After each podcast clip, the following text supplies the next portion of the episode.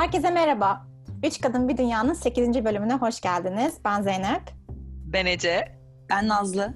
Bu hafta Avustralya'daki yangınların acısı devam ederken iklim değişikliğini ve bizim bireysel seviyede alabileceğimiz aksiyonları konuşuyoruz. Hazırsanız başlayalım.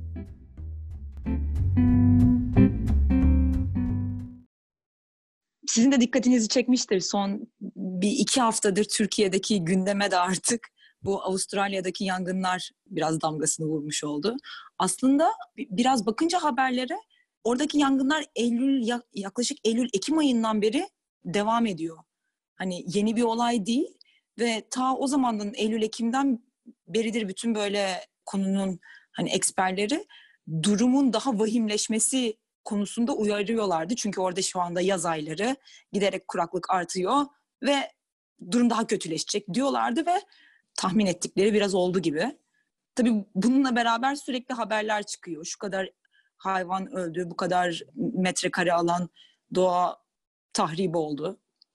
En son rakamları ben bile bilmiyorum artık. Galiba bu sabah gördüğümde bir milyar hayvan öldüğünü söylediler. Yani çok korkunç. Zaten paylaşılan fotoğraflar da iç parçalıyor. E bununla beraber böyle bir sosyal medyada herkes birbirine aynı şeyleri yollayıp duruyor. Aynı şeyleri tweet ediyor. İşte yanmış bir koalanın görüntüsü, böyle ölmüş bir birbirine sarılan kanguruların görüntüleri. Biraz böyle benim içimdeki his şey gibi oldu. Tabii ki de çok üzülüyorum. Ama yani bu ilk de değil hani. Hep böyle şeyler oluyor. Bir insanlar böyle bir panikliyor, bir şeyler yapmamız gerek vesaire. Ee, bir kasırga oluyor mes- mesela. Bir sürü kişi maalesef ölüyor. Ve ama bir süre sonra konu kapanıyor. Gündem değişiyor. Başka gündelik telaşlar yerini alıyor. Ee, sosyal medyada da aynen kimse artık paylaşmaz oluyor. Ve daha sonra tekrar böyle bir şey patlak veriyor. Acaba şey diyorum içimden yani ne olması gerek ki insanların artık bu konuyu ciddiye alıp yaşamlarında, kendi gündelik hayatlarında sürekli kılabilecekleri böyle değişimlere gitmeleri. Atıyorum küçük değişimler ama niye her seferinde unutuyoruz diye biraz içimden böyle bir, bir hafif bir sinir hissediyorum. Bilmiyorum siz ne hissediyorsunuz bu konuda? Ben bu arada olaylar yaşanırken bile bir noktadan sonra hissizleşiyorum. Yani hani direkt hani sonrasını geç. O kadar senin dediğin gibi fazla paylaşım oluyor ki o dediğin işte birbirine sarılan hayvanlar vesaire ve böyle bir noktadan sonra ben de fazla ekspoze olmuş hissediyorum. O his yani hareketsizlik de yaratıyor. Çünkü böyle geliyor geliyor geliyor ve ya hiçbiri böyle bir aksiyona yönelik değil. Sürekli bir kötü haber, kötü haber işte böyle oldu vesaire ve dura kalıyorum ve olması gereken de senin dediğin gibi biraz daha aksiyona yönelik belki bireysel bazda bir şeyleri tetikleyici konuların konuşulması yani durum analizi ve biz bunu işte böyle bir hale geldik değil ne yapabiliriz'i konuşmak belki de insanlarda biraz daha böyle hissi ve aksiyon tetikleyecek gibi hissediyorum. Zeynep sen? Ben bunların hepsini çok normal buluyorum.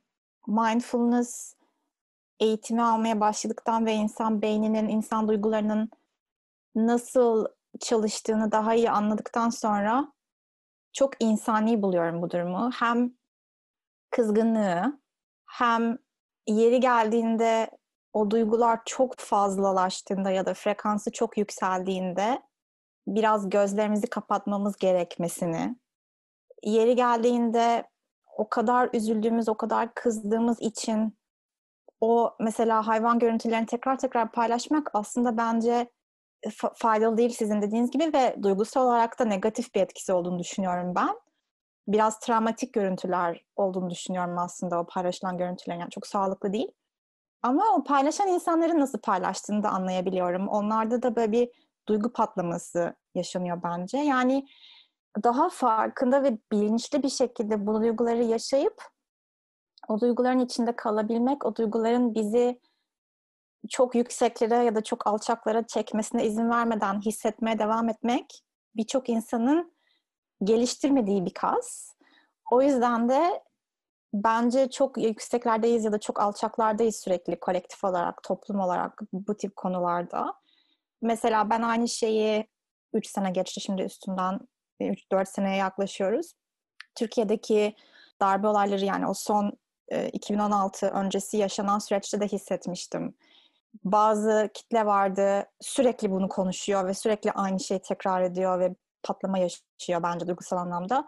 Bazı insanlar tamamen gözlerini kapatıp artık o duygusal patlamalara göğüs geremediği için ya da o duygunun içinde daha fazla barınamadığı için kendini nasıl koruyacağını bilmediği için bence gözlerini birazcık kapatıyor. Ve maalesef bence sosyal medya dediğimiz yer ya da hatta medyanın kendisi de insanların duygusal alanlarını göz önünde bulundurarak paylaşmıyor paylaştığı hiçbir şeyi. Aslında e, biraz bence burada yine maalesef paylaşanlar öyle paylaşmadığı için sorumluluk bireylere düşüyor. Ben mesela Instagram'da bu patlama şeklinde olan hesapları takip etmiyorum. Daha çok aksiyona yönelik şeyleri paylaşan insanları takip etmeye çalışıyorum. Aynı şekilde haber kanallarında da aynı şeyi yapmaya çalışıyorum. Yani genel medyadaki çok az şeyi okuyorum. Daha çok yorum okumaya çalışıyorum.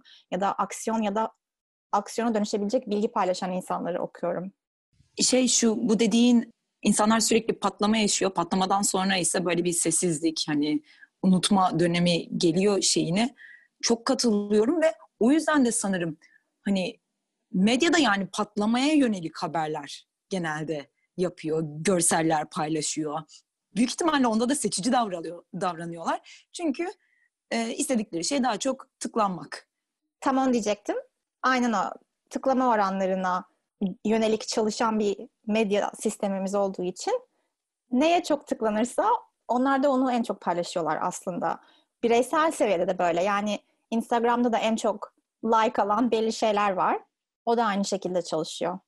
Bir de yani bu e, patlamalardan sonra duy, yani yoğun duygu yüklü olaylardan sonra mesela insanların aslında kendi hayatlarında yapabilecekleri küçük değişiklikler, iklim değişikliği konusunda hani aslında katkıda yani iklim değişikliğini önlemek konusunda katkıda bulunabilecek küçük değişiklikler büyük ihtimalle böyle çok küçük kalıyor. Yani mesela ne bileyim ya şimdi acaba arabayı çıkartmak yerine toplumu taşıma kullansam ne yani? Avustralya'daki yangınlar olmayacak mıydı? gibi. Hani böyle arada büyük bir uçurum var sanırım. İnsanlar kendi aksiyonlarıyla bu kadar büyük olayların arasındaki o direkt bağlantıyı bence hani çok hissetmediğimiz için mi belki de hani kondurmak istemiyoruz yani benim hareketimden ne olacak gibi. Ama yani acaba biraz daha medya kanalları veya senin dediğin gibi hani bazı insanlar medyada sırf böyle duygu yüklü yani patlamaların neden olacak fotoğraflar paylaşmak yerine asıl bunu nasıl aksiyona çevirebileceğimizi paylaşsalar belki daha yararlı olabilir bilemedim. E belki bu noktada biz de kendimiz bireysel anlamda ne yapıyoruz onu da biraz konuşarak kendimizden de örnekler verebiliriz bilmiyorum. Ben kendime bakıyorum. Belki su tüketimimi daha azaltabilirmişim gibi hissediyorum. Bunu yani örnek veriyorum işte diyorlar ya işte sifon çekimini daha minimuma indirgemek, duşta daha az su kullanmak, diş fırçalarken daha az su kullanmak ama ne oranda azaltabilirim düşünüyorum her su tükettiğimde. Belki hepimizin farklı farklı pratikleri vardır birbirimize ve de bizi dinleyenlere feyiz olabilecek. Yani benim yapmaya çalıştığım çok hani ufak değişiklikler ama bilmiyorum belki totalde bir katkısı oluyordur. Plastik konusunda mesela bu bir içecek söylediğinizde çoğu yerde yani mesela kola, işte soda neyse ayran çoğu yerde siz istemeden direkt yanında pipet getiriyorlar. Ben onu hani onları açmadan veya vermeden daha geri iade edip hani hani tekrar kullanmak istiyorlarsa artık kullansınlar ama ben en azından kullanmamış olayım ya da onlar daha onların işletmenin e, pipet tüketimi belki azalır şeklinde onu geri iade etme veya en basitinden böyle küçük şeyler e, yine istemeden çayın yanında gelen şekerler bunların hepsi israftır ya. E, biraz böyle şey gibi geliyor bana hani ta annelerimizden değil daha da eski anneannelerimizden mizin döneminden kalan bu yani israf etmeyelim e, kafa yapısı biraz daha tekrar gelse ya bir faydası olabilir sanki. Ben bunu yiyecek için de yapıyorum. Hatta bunun Nazlı seninle daha önce konuşmuşluğumuz var. Ve yemek israf etmemeye her çalıştığımda aklıma sen geliyorsun. Dolapta minnacık da kalmış olsa bir parça sebzeyi bir şeyin içine katmak ya da aslında bu daha da yaratıcı da yapıyor bazen bence yemek yaparken ya da yemek yerken. Ya da dolapta ne olduğunu bilmek. Ben bu hafta mutfak alışverişinde ne satın aldım? Dolapta ne kaldı? O sebzeleri çürümeden kullanmaya çalışmak. Bir de ambalaj konusuna ben çok dikkat ediyorum.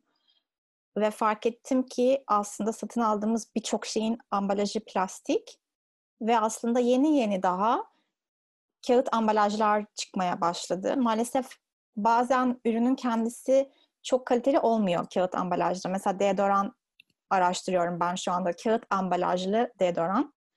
Ve deodorantların bazıları katı. Katı olunca kağıt ambalajın içine koyabiliyorlar ama deneyerek biraz keşif süreci yani ilk aramanızda bence o istediğiniz mükemmel kağıt ambalajlı katı deodorantı bulamıyorsunuz.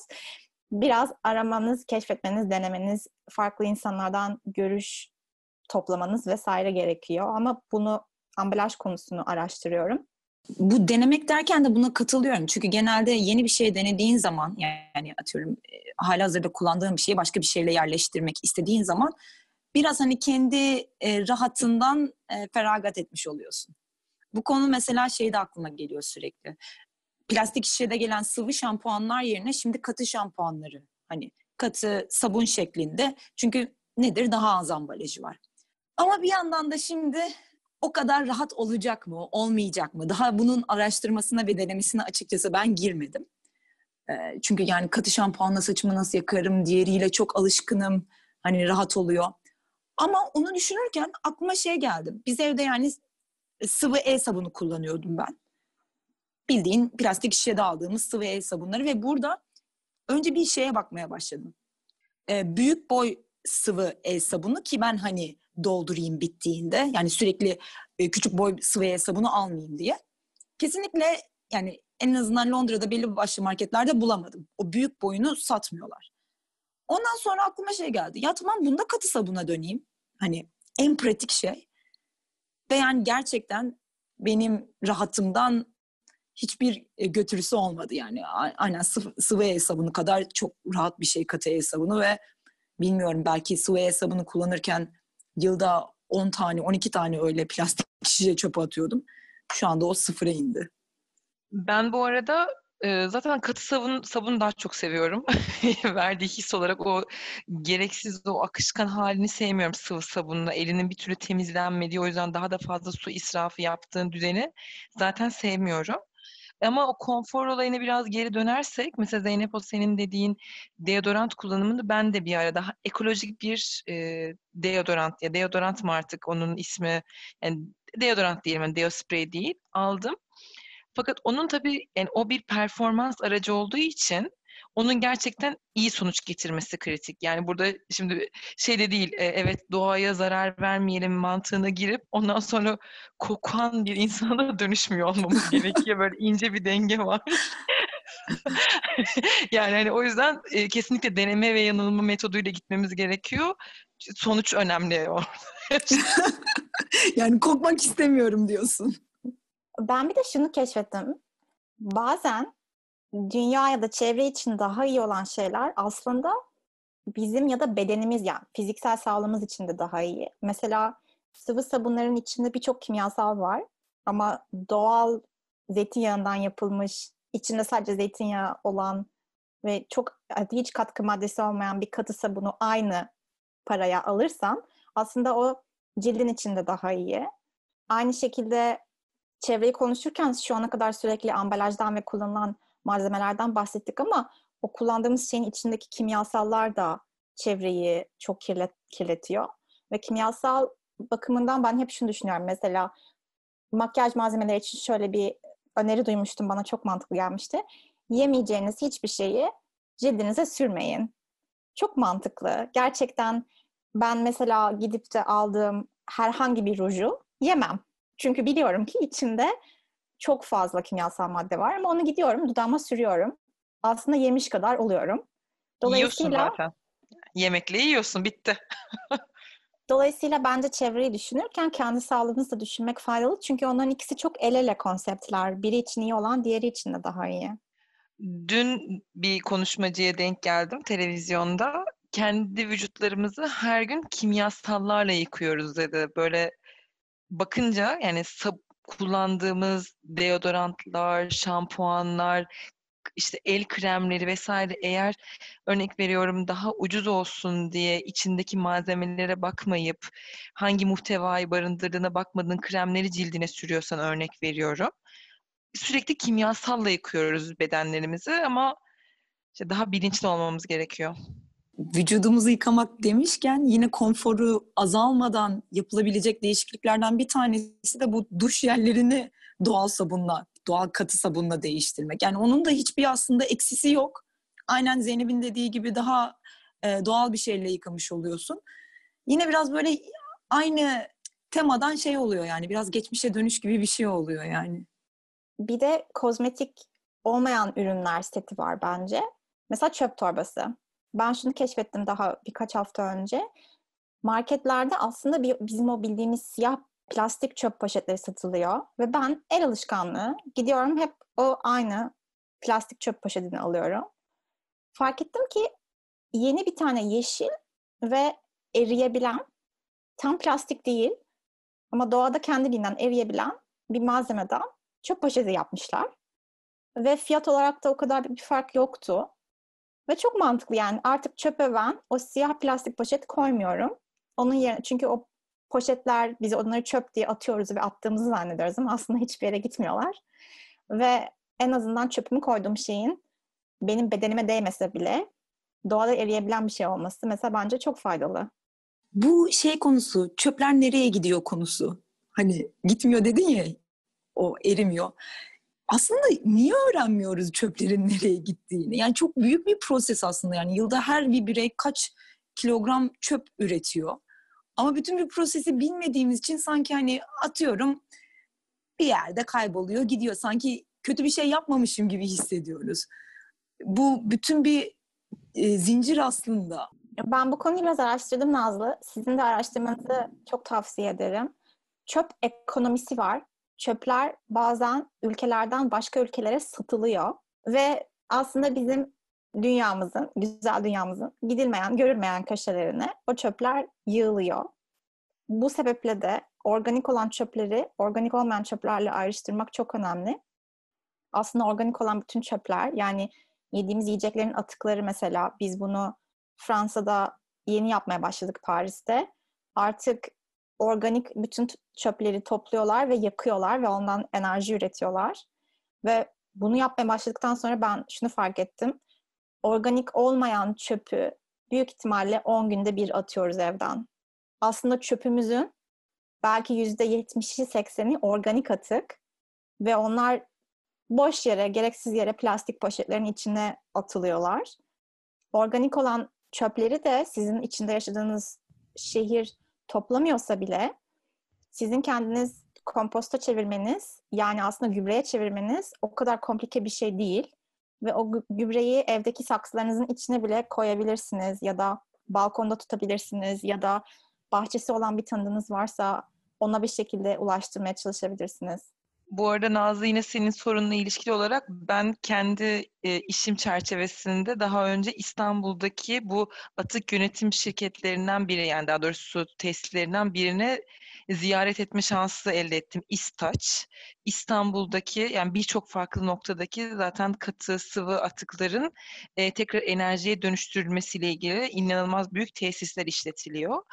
E, ben de gittiğimde bu arada tabii devasa alanlar, devasa atıklar ve hani çok içerisinde bulunmayacağın, bulunmak istemeyeceğim bir ortam ama ben de gittiğimde şey demiştim. Yani bunu keşke daha küçük yaşımda bilseydim ve böyle bir dünya olduğunu, git çöplerimin bir yere gittiğini çünkü hiç bilmiyorum bizim için yani tamamen soru işareti bilseydim demiştim. Ve oradaki yetkililer bana bazı ilkokul öğretmenlerinin İstaç'a çocukları geziyle getirdiğini söylemişti. Ve ben de böyle vay be keşke ilkokuldayken böyle inisiyatifler içerisinde bulunsaydım demiştim. Ve hatta öğretmenlere böyle çok aşırı takdir etmiştim kendi açımdan. Bence hoş bir inisiyatif. Çok sevindim ya bazı öğretmenlerin böyle bir şey yapıyor olmasına. Yani şahsen ben de görmedim.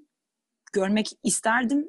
Ee, bir nedeni bunun da yani çok fazla şey tüketiyoruz tükettiklerimizin atıklarını ise görmüyoruz. Böyle sanki sihirli bir şekilde her şey yok oluyor. Hiçbir şey artık şekilde kalmıyor. Geriye bir şey kalmıyor gibi hissediyoruz ama arada sırada hani çok da yani bazen çok paylaşılıyor ama çok da paylaşılmayan istatistikler çıkıyor böyle Atlantik Okyanusu'nda atıyorum Belçika büyüklüğünde çöp adaları oluştuğu söyleniyor. Tabii ki de bunlar yine ölen hayvanlar kadar duygu uyandırmadığı için büyük ihtimalle çok fazla paylaşılmıyor ama bilinseydi sanki insan biraz daha bakıp kendine çeki düzen verebilirdi gibi geliyor bana. Hani vay be ne, yani benim attığım şeyler aslında kaybolmuyor. Demek ki bir şekilde atığımı azaltmam gerekiyor. Ben bu noktada bir de şunu söylemek istiyorum. Şimdi bizi dinleyenlerde de bu his uyanmış olabilir. Yapacak çok şey var ve bu konunun sonu yok. Ne yapacağım? Böyle bir stres geliyor bence bir noktada. Şu anda bile birçok şeyi konuştuk. İşte çöp konuştuk, kozmetik konuştuk, yiyeceklerimizi konuştuk. Daha bunun aslında kıyafet sektörüne girip, tekstil sektörüne girip konuşabiliriz daha bir saat daha üzerine. Bence bu stresi görmek ve tanımak ve buyur etmek de çok önemli. Bu kadar çok alınabilecek aksiyon olduğu için bazen bence hiç aksiyon almıyoruz. Dolayısıyla ben kendimde şöyle yapıyorum. Diyorum ki ben belli ki bir geceden diğerine hayatımdaki bütün alışkanlıkları değiştirmeyeceğim. Dolayısıyla bunu çok uzun süreli, aslında ne kadar acil olsa bile daha çok aksiyon alabilmem ve o aksiyonları sürdürülebilir bir şekilde alabilmem için ben bunu uzun vadeye yayıyorum. Ve diyorum ki mesela şu anda tekstil sektörünü araştırıyorum vakit buldukça. Belki o hafta gözüme bir şey çarpıyor, onu okuyorum. Bir tane video izliyorum. Ama 6 ay önce hiç fikrim yoktu. Dolayısıyla bence hani bir şey seçip onu biraz okuyup farkındalığını geliştirip kendini strese sokmadan ya da o stresi böyle geldiğini görmek ve seni ele geçirmesine izin vermeden evvel tamam hani şu an strese girdim o zaman bir durayım, bir nefes alayım ya da yapabileceğim başka bir şey var mı onu düşüneyim gibi sürdürülebilir bir şekilde aksiyon almamız gerekiyor. Bu dediğine alakalı olarak da bence de o hissiyat geliyor yani tamam nereden başlayacağım hissiyatı. Bir de şey hissiyatı kullandığım bütün ürünler aslında plastik. Ne yapmalıyım hepsini çöpe mi atacağım hissiyatı. Ben kendimde şöyle bir hani biraz daha bu tarz şeyleri okumaya başladıktan sonra şöyle bir değişim yapmaya çalışıyorum bu arada. Bence kimse hani bu konuda kusursuz olamaz. Asıl hani önemli olan bir şeyleri bir yerden başlatmak. O da şu. Atıyorum el sabunumu bitti. Şimdi el sabunu almaya çıktığımda çarşıya tamam artık bunu değil de başka bir şey alacağım. Veya bir makyaj malzemem mi bitti? O bittiği noktada araştırıp artık daha doğaya az zarar verebilecek bir ürüne doğru kaymak. Hani var olan şeyleri direkt çöpe atmak değil. Kullanıp onları tüketmek bittikten sonra bu değişime başlamak bence. Bizi dinlediğiniz için çok teşekkürler. İklim değişikliği ve alabileceğimiz aksiyonlar konusunda bu hafta bültenimize bir göz atmanızı mutlaka tavsiye ederiz. Bizim kendi hayatımızda aldığımız ve sizin de belki daha kolayca alabileceğiniz birçok aksiyonu sizin için listeledik.